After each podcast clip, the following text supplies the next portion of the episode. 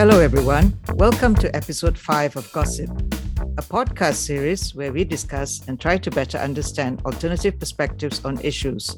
The podcast series is part of Chris Network's ongoing efforts to create a safer space for discourse on gender inequality issues and human rights. My name is Angela Kugadas and I will be your host for today. Our topic today is on the issue of the future of work, as we are still reeling from negative impacts of the COVID-19 pandemic. This episode is part one of a two-part conversation. For part one of the conversation today, we try to explore the lived realities of those struggling to find employment or to create employment and the issues and challenges they face. We're happy to have Mastura M. Rashid, who strategizes for Impact Malaysia, an agency under KBS Malaysia that empowers youth to become change makers, and Joseph Boo, the treasurer of Persatuan Kebajikan Prokerja Industry e-Hailing Malaysia, or the Association for the Welfare of Malaysian E-Hailing Industry Workers, an association under the auspices of the Association of Islamic Consumers Malaysia. So welcome to Mastura and Joseph. I'm Joseph. Hi, Angela. It's a pleasure to be here. So thank you so much for joining us today. The COVID-19 pandemic has had major negative impacts on our economy. In fact, one could argue that the pandemic has merely surfaced the flaws of our current economic system that favors large corporations and capital owners. But there is no doubt at all the pandemic has exacerbated in extreme ways the vulnerability of labor. So Mastura, in what ways has the pandemic affected employment of young people? And where and what are the employment opportunities for these young people? And is there a gender difference in what you have been observing? So COVID-19 has caused the unemployment rate to rise, definitely. So, but then if you see the statistics, right now the statistics produced by Department of Statistics in Malaysia for youth unemployment under 24, so we are talking about 15 years old to 24 years old, it has increased by 0.3% to 13.5% month on month. This is a statistic on January 2021. But if you see statistics for youth unemployment from 15 to 30 years old, it went up to 0.5%, which is like a little bit higher from the 24-year-old bracket. This is a statistic in December 2020. It went up to 9.2%. So this is definitely a huge gap. Well, some people might say no surprise lah. Every year, youth unemployment rise and rise, but the percentage is seem to be higher due to COVID, because apparently in previous years the increase is like 0.1, less than 0.2, but this year we see increase up to 0.3 to 0.5, and people are no longer counting in years. People are counting in months. Mm-hmm. So this is severe lah. So from the percentage, we see an employment pattern. So employment opportunities are still there, but then as we see, there's a lot of people getting retrenched and all, and employers get a huge market of senior associates, senior executives offering themselves at lower rates, lower salaries. I think the situation proves that this is a hindrance to young people getting employed, because employers, they get to hire more people on a discount, more experienced people on a discount, while young people, fresh graduates, they got left behind. And your statistics, the ones that you cited, do show that the unemployment affects also the ones who are in their early 30s, right? So it's not just youth per se, no? The ones who are below 30. Exactly. And apparently Malaysia's youth rate, it is interesting to see that DOSM, the Department of Statistics, define youth by their age of, 15 to 24, 15 to 30, whilst Malaysia's youth age really is at 35 or 40. But, so if you see that statistics, if you count the 35, 40, I think the percentage will be a lot higher. Yeah, that probably would be, a correct assumption. Well, the fact that people who have more experience are actually offering their expertise at a lower rate certainly is something that phenomena brought to the surface, where people are desperate for an income, they're desperate to pay the bills, they're desperate to just hold on to a job, right? So when you say that, there's so many young people now struggling, right? Where are they going? Is there a gender difference in terms of what are they opting for? Because, you know, when we speak to researchers who have worked on this, they say that actually a lot more women and young women have opted out because with the pandemic, there's also a rise of caregiving duties. And so the inclination is to actually ask or expect women to stop working and to give care at home. Okay, so for this in general, there is a definite gender gap lah.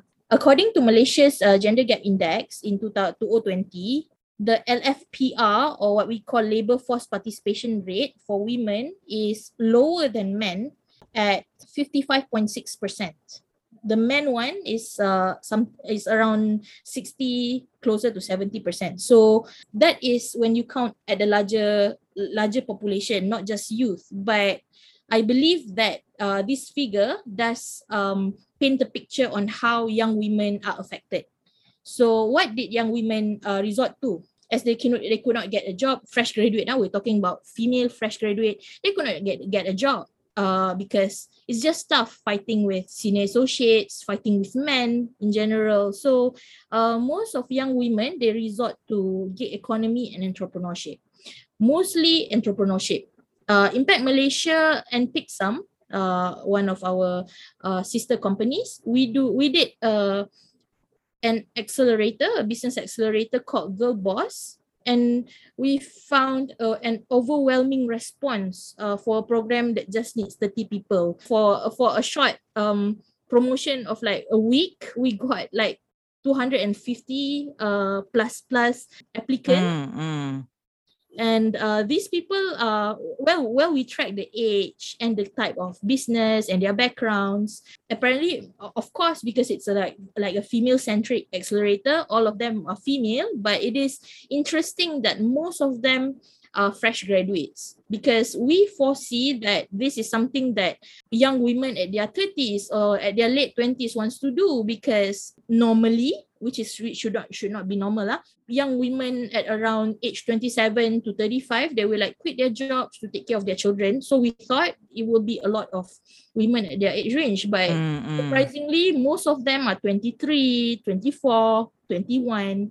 So just coming out of university and needing a job. Yes.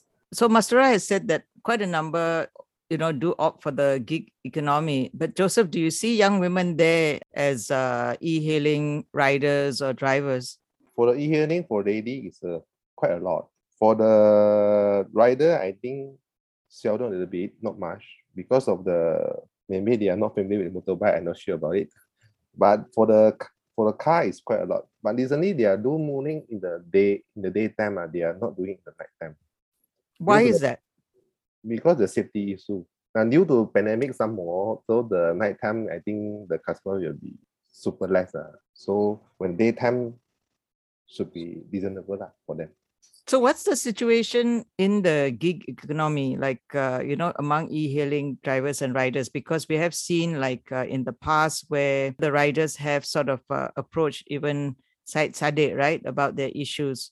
Is it a good option for young people to go into the gig economy and become e-hailing riders and drivers? Due to the pandemic, it's a good time for them. Because why? Because they just register with the company. They meet with the EHO. EHO is an e-hailing company. Then the time is flexible. Then they can do whatever they want. That means you can do what time is suitable for you. So for them now, it's a pandemic. It's a very suitable job for them, for temporary, not for permanently. When you say temporary and not for permanent, could you elaborate a little bit more?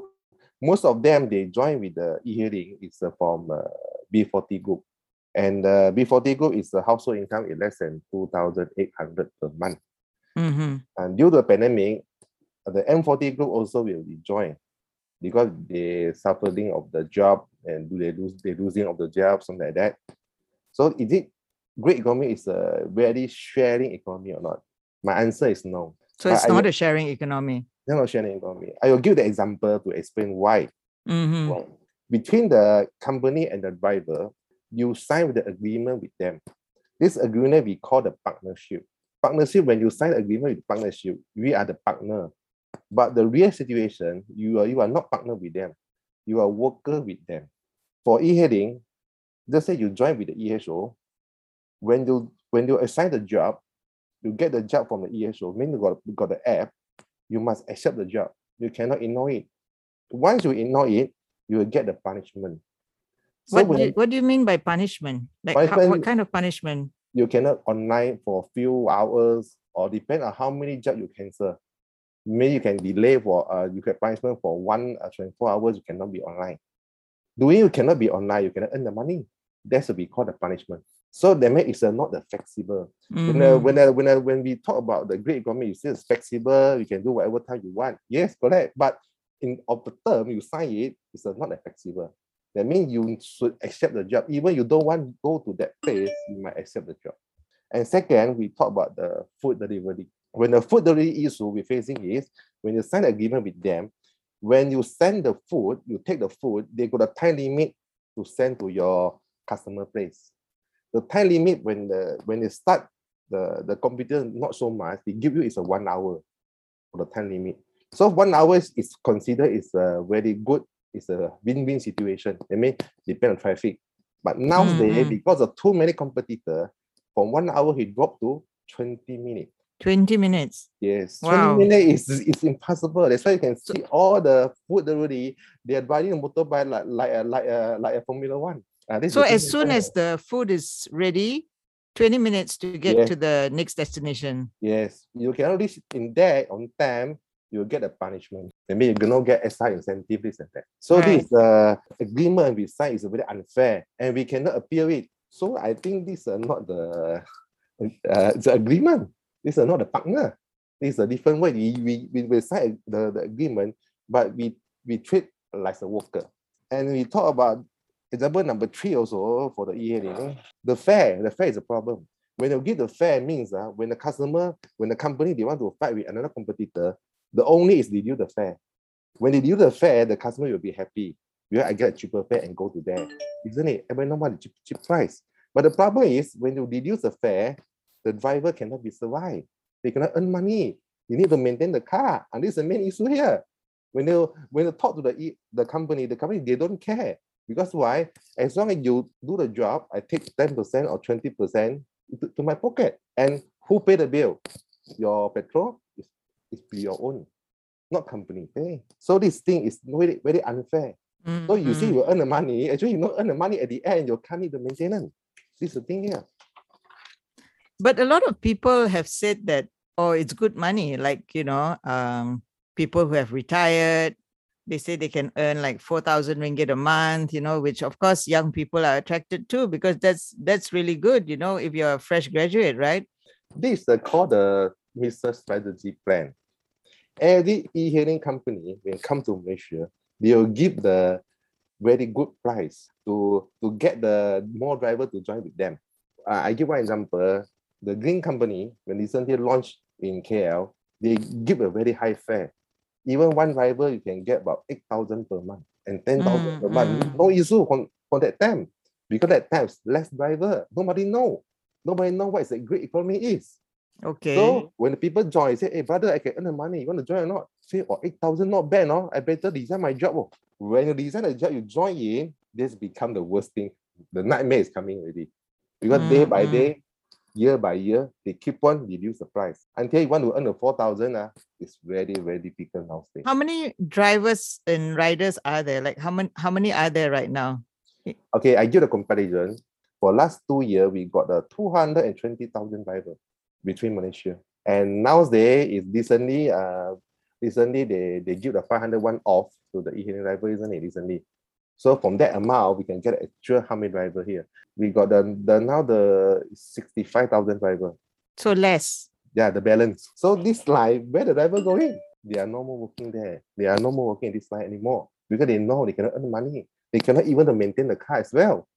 Mm-hmm. So I don't know how they survive because the fare is very, very cheap. Then they cannot maintain it. And not this happen also now. When a great economy come to here, they affect our traditional business line. For example, when I talk about e-hailing, you affected with the taxi company. Mm-hmm. Taxi, I give one example, taxi. Last 2 years, we got 80,000 drivers. Recently, we only balance got 35,000 drivers. 35,000. Where the other driver going? They are no more working anymore. So this, when you took gig economy, good or bad, maybe you when I see my example, then you know already. When the beginning is good, at the end it's bad. And bad not driver itself, not e-hailing driver, and the same line also affected. Like the food delivery or parcel delivery. For this kind of issue, we're facing another problem also. You know, the recently the traditional the sending the parcel company, recently they are stopped their contract worker. Mm-hmm. Why they do that? Because of e-hailing parcel. E-hailing parcel, they know it under Employee Act. They know it to pay the social and ETF. But contract worker, they need to pay it. That's why they stop the permanent worker, the contract worker, and they try to use the e-hailing delivery boy. But e-hailing companies, are they allowed to deliver parcels? At the moment, it's temporarily allowed. At the moment, because of pandemic. But after the pandemic is over, they are not allowed it. They need to get the GDL license, and your car need to register under company. This is under APAC. But Joseph, let's go back to what you said, like safety, right? Because I think safety is not necessarily just for women, no? It's also for male drivers and men drivers. And I think, if I'm not mistaken, there was an issue the last time. And so then they introduced this whole facial scanning system for passengers, where you have to show your photograph, and so that the drivers will know that this is exactly who they're picking up, right? Yes. I also heard from like my, because my cousin also does some of this e-hailing, rides. And he said that he is allowed to turn off, to decline a ride if he feels the location is not safe, or he feels like the rider is... not exactly who they seem to be. What exactly are the safety issues for women? How does the e-hailing industry deal with it? Okay, before pandemic, for the safety issue for the even a woman or male, same example. When a passenger, they need to facial recognition and take a photo. Actually, this when you see it, it's a very secure. But the problem is, most of them, they are not take the photo as well. Then the app allow it to get the car. When they are say, when they publish in the news or whatever, they say they got the proper the procedure. But the actual is no SOP. You can do whatever you want. They just talk only. There's a thing here. Sometimes we see the app is a name is Jason. When the pickup is a lady. So we don't know. We don't know who. So this will become a safety issue for driver. For recently, the last 1 year is happened in Sabah, and one of the driver passed away because of this issue. So does sexual harassment happen for women drivers? The sexual harassment is actually happen a lot. In e-hailing line, most of them, they are keep quiet because they don't know what to do. I give example: when you pick up the rider, you pick up your so he sit behind. So during the trip, he's touching your leg. So when you make the complaint to the customer service, the customer service, they just hear whatever you complain first. They are not take any action yet, but when the rider to complain it, they know when you touch it, sure, you say, you will complain me. So I better complain you first. So when the time you make a complaint, say your passenger already complain you because of the blah, blah, blah issue, because of this and that issue, and your app will temper it off for a while for investigation. So we had right to appear, but they say you had right to appear. That the problem is your app already off. When the app already off means you cannot online, you cannot earn the money anymore. So you're penalized for complaining about a rider, and because the rider has already complained about you. Yes, and the customer is always right. But why can't like the e-hailing driver go to lodge a police report? This can happen also in Malacca, and they are not complained to the customer survey. They complain to the police report, and you know what the police tell the girls? He said, "You want the log report? Can but your car must bring to the balai to investigation. And during that time, we cannot do online because you cannot get the car how to online the business. So the lady think twice, if I put the car in the balai, and how I do the business. So we withdraw the case at the time. So at here, we can see that we got the law, but we don't have the order. We're facing a problem, we don't know find who. For example, you're facing a problem, you find police says they cannot. You find the customer service, they say cannot. So we don't know find who. So we are breathing out and suffer, nobody knows. That's a very, very, very sad news actually. I mean, we live in an age where definitely there is a lot of emphasis on all this e-economy, digital economy, the digitalization of sectors, right? Especially industries, etc. So the government is very big on encouraging SMEs to digitalize and quickly embrace this digital economy, right? And use websites, etc., to enhance their business and get business. But how does this actually encourage young people in this area? Do they have challenges and issues? Because is there really equal access for them to do what they need to do as a small entrepreneur?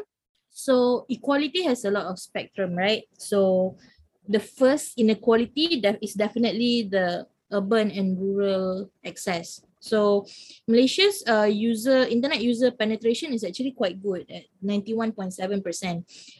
Well, this data are all from MCMC's Internet User Survey 2020. So I highly encourage young people or anyone, change makers, to actually take a look of this report because you can ideate a lot of projects by looking at the problems. So in terms of urban and rural separation, the gap from the 91.7% penetration, 67.2% are urban, while rural stands at 32.8%, which is very, very low.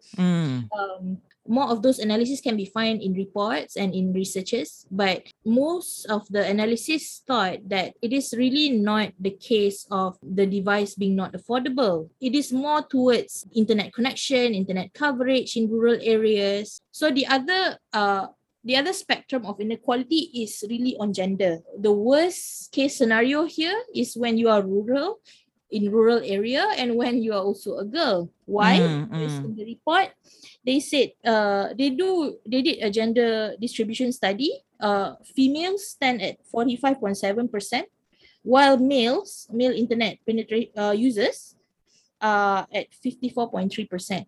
In rural area, generally equality are not super high, like the concept of gender equality is not super high. So we have Impact Youth in Malaysia. In Impact Malaysia, we have Impact Youth who does activism in communities. It is observed that sons or boys gets more access to the phones, for PDPR compared to girls. So imagine the situation to girls or women in general in rural areas.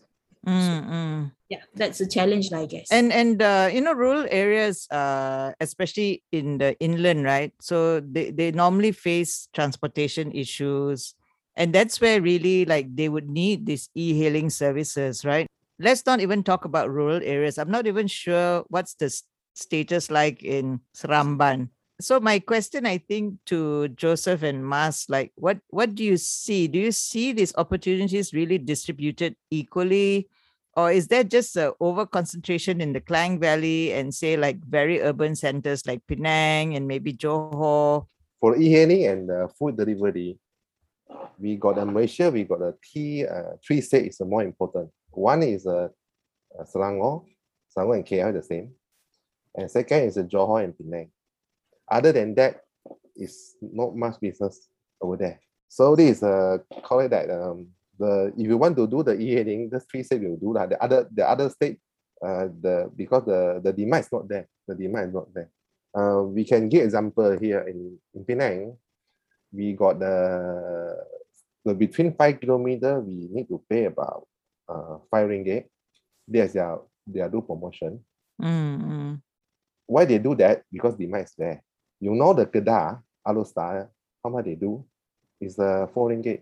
4 ringgit, no demand at all. Even they do a 4 ringgit, nobody wants. they also need to do the motorbike, go to buy the food and come back because they maybe they are used to it already.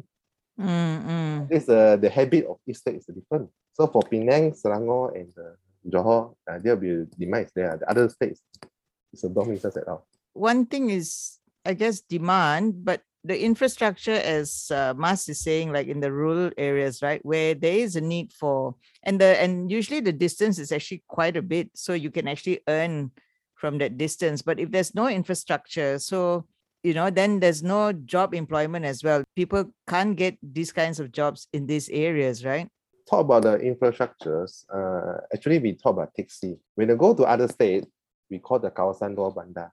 Kawasan Dua Bandar, we call the Greater Sewa. They don't use the taxi. They use the Greater Sewa because the taxi system already they got the loose already. So usually they will take the Greater Sewa as their public transportation. I give one example in the Ipoh. Before even so many e-hailing rival company go to there, but most of riders, they still will choose taxi company because they're used to it. They are more confident with them because the market too small. So there's a problem here. So it's not the price issue sometimes. Even you get a 4 ringgit, 3 ringgit, I think the driver also don't want to drive. How to earn the money for that? So you call the creator, say, why is it? Bang, 4 ringgit, tada out. Kita punya paling kurang RM10. But they will to pay because the my thinking is different. Not in KL. KL and the Johor and the Penang is different because we are more in the industry line. In there is more about the plantation. So there's a different. The my thinking also is different. Mas, so are young people still migrating to urban centers to get work, or are they becoming more entrepreneurial? Is there, you know, more efforts being done to help young people become more entrepreneurial so that they can be self-reliant? Can I take 3 steps back to like... Sure. Sorry, I get like excited. The problem with rural areas and gig economy, I agree, really it's about access, about affordability more than access. I want to comment more towards gig economy because e-hailing definitely, people can talk about price lah, but I feel like there's an opportunity to do gig economy, service-based gig economy beyond Klang Valley. But then, unfortunately, software developers perhaps or their strategies may not see rural areas as places to make money. I hope that entrepreneurs, service providers, and startups can really relook at rural economy and not underestimate them because especially if you are doing a platform, a gig economy platform, and target rural economy, it is a risk, but it is you are taking a risk, but you are also giving opportunity to youth who are living in rural areas now, as right now they don't go to university. So think by changing some part of your mindset, your strategies can think more on that line, there will be a major change.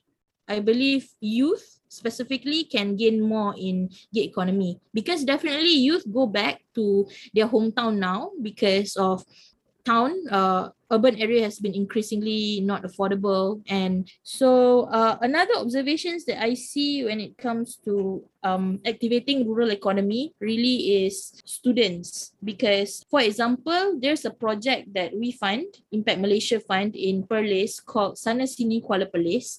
They do digitalization of businesses in Kuala Perlis. Oh, nice. So they taught all the uncle, auntie, all this brick and mortar businesses how to be on Shopee, how to do online banking and all. It's quite powerful. But again, before MCO, before everyone goes home, the business was quite good lah. But now it's a bit kesian because students had went home. So I see student punya migration is also a big problem lah. But that would also still require government support, no? government, you know, government programs, government support, government aid, because the young people, you know, they would not know, they may not have the network to know the market or the clientele, the potential customers. And the government would have to be, you know, more or less not only support, but act as matchmaker. I agree. I think MDAC has been quite proactive in matchmaking, but if you can see, there's a lot of grants going to gig economy platforms in general, but the gap really is, it is really a problem when the company didn't focus on rural areas where the students are, where the young people are right now. So those who get the opportunity really is in Klang Valley, in urban area. So really to think about more local solutions for local areas. I think the idea is not really localization. The idea is really about taking more risks towards change. I think right now, if I am an entrepreneur myself running a gig economy platform, I think it would be very, very risky to just target rural areas. I mean, with all the infrastructure needed, it is something that people should bet more on, because what if you, by choosing urban area exclusively and by choice, you are not granting equal access to everyone. Certainly the pandemic has shown that there is a greater need in the rural areas, because even to get food supplies to people who needed food during the pandemic was a major challenge. Nobody knew what was happening. They had to ask people to raise the white flag, you know, so that they better knew where people were located, what were the needs. So clearly, like this whole issue of transportation, access, you know, easy access to get basic supplies and to meet basic needs like healthcare needs, right? To get people out for their vaccinations and so on. There's definitely a clear need. So it's really like, how do we create such gig economy platforms that are better suited to these real needs, rather than just maybe the more frivolous kind of like, oh, I just want to go and have my coffee, you know? Joseph's laughing as well. I guess the question is, definitely people are still taken up by the fact that the gig economy is flexible, you know, and maybe generally we are still in this employment sort of, you know, get a job kind of mentality, right? So you'd rather be hired than the one creating jobs, right? It's easier. You have less, you think you have less problems. And I guess the question then is there a need to change mindset to be more entrepreneurial? Is there, do we still try to sort of work with the current companies, the e-hailing companies, to create a more conducive environment for workers? Do they become workers rather than partners? What do you think are the next steps forward? Because clearly we do need people to be able to earn an income. That's one. And then that would help them then have savings, so that, you know, these kinds of pandemics will not affect them so negatively. What are your thoughts, Joseph? For myself, I joined with the SMB corporation. SMB, they got one part, it's called under the PKS. PKS is the small micro... medium enterprises. Small medium. That is the lowest one, PKS. So we are joined with... We got micro, MSME, smaller. Micro. Medium enterprises. So when I joined with them, I got the e-Pamela. You know, e-Pamela recently, they are do the Pamela. I joined with them. Because I set up two companies. One is a taxi company. The other one is my cloud computing company. I joined with them. So I start the book, I think I got the five negeri lah. So I think that one is quite good also. You know what? They got produced a lot of information and in the matching there. I saw it's quite good. But the problem is when I see the Facebook there, the feedback is most of the entrepreneurs they are zero knowledge of the IT. Mm. So they are facing some issue here. They don't know how to do. It's a very simple thing, but they know how to do. So that is the point I can see. So I think they need to teach the basic IT knowledge. Otherwise, they don't know how to sell the e-Pamela booth also, I think. On top of that, they got provide a lot of the seminar, how to sell the product to overseas, and how to find a market for you. I think quite good, that one, quite good. Because I joined with them. He SME approved me two companies. One is my taxi company, the other one is for my cloud computing company. That's a good. Okay, talk about the second category, about e-hailing. E-hailing, actually, is a good job also, but it's not for the full-timer. I'm not encouraged for them. It's a good for the part-time. That's for temporary. If you want to go to a full-timer for this kind of job, you better do taxi and e-hailing as well. If you do one part, you cannot survive. Why I say that? Because is when you do the e-hailing, they got one rules. You cannot off the app to take the passenger. You off the app to take the passenger, you're under Greater Sapu. That was they call illegal because you are e-hailing. And the insurance cannot cover as well. Your insurance is the one, they got on and off and on switch. When the app's on, the insurance is on. When the app is off, the insurance is off. So there's a different insurance here. When I talk about taxi company, it's a different. When you join a taxi, the insurance is activated 24 hours. They don't care. And secondly, you can issue your own receipt to the customer. That one is called the legal. But e-hailing cannot. E-hailing cannot. I already told so many drivers already, they still don't want to accept. I don't know why. They still want to do an e-hailing. I don't know why. And they still want to keep on the Sapu trip. I don't know why. But actually, illegal, when you happen accident, that means somebody behind lorry pantam you or whatever, and your passenger car is broken. They kind of big problem with it. I don't know how to claim the insurance. So nobody care about that. They say, I already do so many years, nothing happened. Yeah, so they don't plan for the unexpected. And they're not covered. Yeah. They don't know. They don't care also. It's like if you planning for full-timer, if you want to secure this job, you better take taxi and e-hailing. There's a good, when the two become one, you can earn a lot of money. So this is my best advice for them. Okay, so they'd have to do more than one job to enjoy job security. They need to do more than one job because our system they got the law, but they don't have the order. Yeah, this is the thing. Yeah, you law, you know order. They know how to secure. That phrase is very catchy. Nobody got the law, but no order. Nobody care you. What is the problem here? Joseph, not very encouraging. But like you said, people are still attracted to e-hailing. There must be something there. That is it because it's convenient? Do you think that it's just a ready-made job, just waiting for you to say, come. Yes, I will do this. Because easy money. Easy money means what? You can get a front-end cash. You get the cash in hand immediately. But this cash is not 100% belong to you. Because you are keep on, when the car spinning, your wheel spinning, a lot of maintenance you need to pay. But they are not calculated for that. They just calculate in fund, I got cash. Because now it's a pandemic issue. Pandemic means I'm not breathing. I already got problem already. I need the cash in hand first.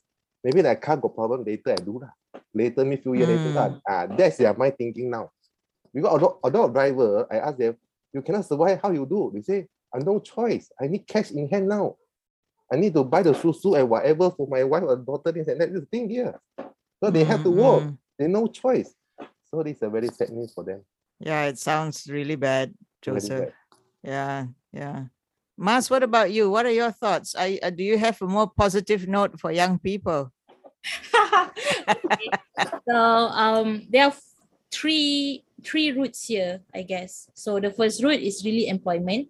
So this is exciting, finally talking about the future of work, okay? So employment, I think the future would focus on two kinds of people. Number one, people who are very digitally savvy. And I read sometime 1 or 2 weeks ago in Forbes saying that the future of the employee of the future are full stack people. So for example, if they are on communications, they need to know PR, they need to know social media, they need to know copywriting, they need to know videography, so full stack. So whenever Impact Malaysia does job security, like this kind of training, we always emphasize to our attendees that the future of work is not specialization anymore. You have to do it all. Wow, so a Jane of all trades. Yeah, definitely. They need to be Jacks and Jane. Jane should be first. Janes and Jacks. Janes and Jacks of all trades. Of all trades, definitely. The second route really is about TVET. It's about vocational work and all. Yeah, vocational, yeah.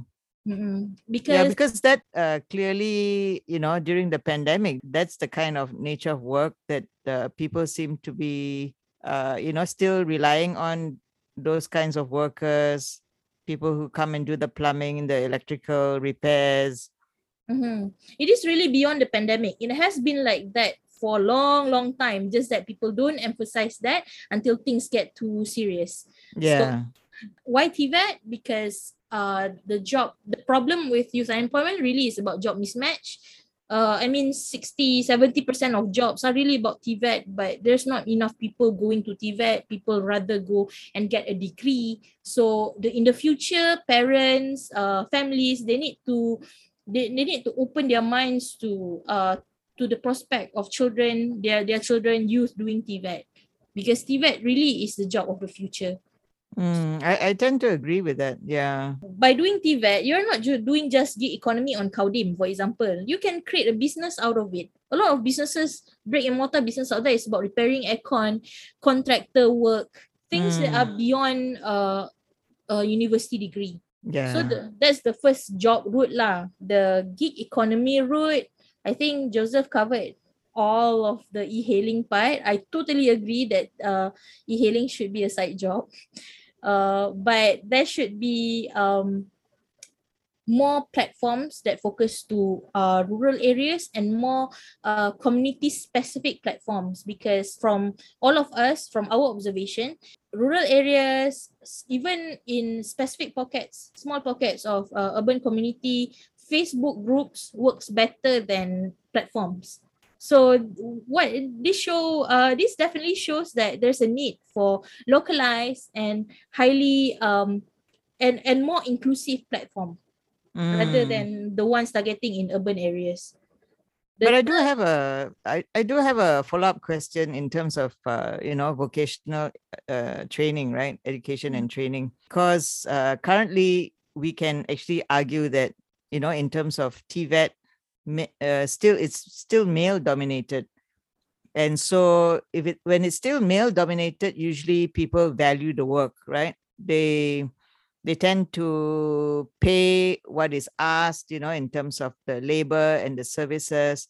But if more women enter TVET, the phenomenon is called feminization of work. So when more women enter, and in fact, if the men move out and people only see women there, suddenly you'll find that people will start devaluing the work and saying that they shouldn't have to pay so much for those services. They shouldn't have to pay so much for that labor. And you can actually see that across, especially like caregiving sectors where more women enter, the teaching sector. So suddenly it's devalued. The value of a teacher is devalued. What do you think? Do you think that women will do well in TVET? Well, I totally agree on the devaluation of female work. But on TVET, if you don't try, you don't know. Like, we need more women in TVET to know the impact of having women in TVET, you see. So right now, I think what we should advocate the society to do is to encourage their daughters, their female children to explore more than just female conservative jobs. That's one. And number two, if with more females in TVET, I bet there would be an increase of safety measures as well. So work will be much safer because there are a lot more women. And the reason why safety might not be the focus before is because people believe too much in men's, how to say, agility and, you know, being safe. But I think if there will be more women in TVET, there will be women decision makers in TVET, and with women decision makers, they will put the female perspective in a lot of things they do. Yeah, I think the marketing, you know, strategy for e-hailing works very well for TVET, right? Flexibility, you're your own boss. Definitely. So that would really like work well. So let's maybe try to persuade more people to engage in this these types of jobs and vocations, no? So thank you so much to Mastura M. Rashid, who's the Vice President for Strategy and Development of Impact Malaysia, and Joseph Boo, who's Treasurer with the Persatuan Kebajikan Prokerja Industry e-Hailing Malaysia. Thank you for having me. So I hope what I said today really will make sense to the change makers out there and definitely entrepreneurs. And let's do something for change. Completely agree. Joseph, we really appreciate your insights and, you know, for sharing some very intimate knowledge, I think, about the e-hailing industry. Thank you. Joseph is a man of few words, clearly, except when he's talking about the issues. But, you know, those stories really helped a lot, like, I think, for people to better understand the situation. We've heard about the challenges of for young people in getting employed and also in sort of creating employment for themselves. And there are definitely efforts by the government to help young people become more creative about how they look at work and the kind of work opportunities that could be both created and also accessed. But we've also heard about the challenges and the issues faced by both women and men in the e-hailing industry, and whether that's really something that is really supporting the government and the peoples in Malaysia in terms of earning an income and earning a livelihood and really having job security is certainly something questionable, as Joseph has pointed out. If you enjoyed listening to Gossip, do follow us and stay tuned for our next episode. We'll be talking about the future of work, but part 2, where we talk more about the platforms and the gig economy, and we get researchers to speak to us about what are the possibilities, what's going wrong, and whether we can do anything in terms of the policies that we have in place today. You can find Chris Network on Instagram, Twitter, and Facebook. Remember, Gossip is where alternative perspectives make sense.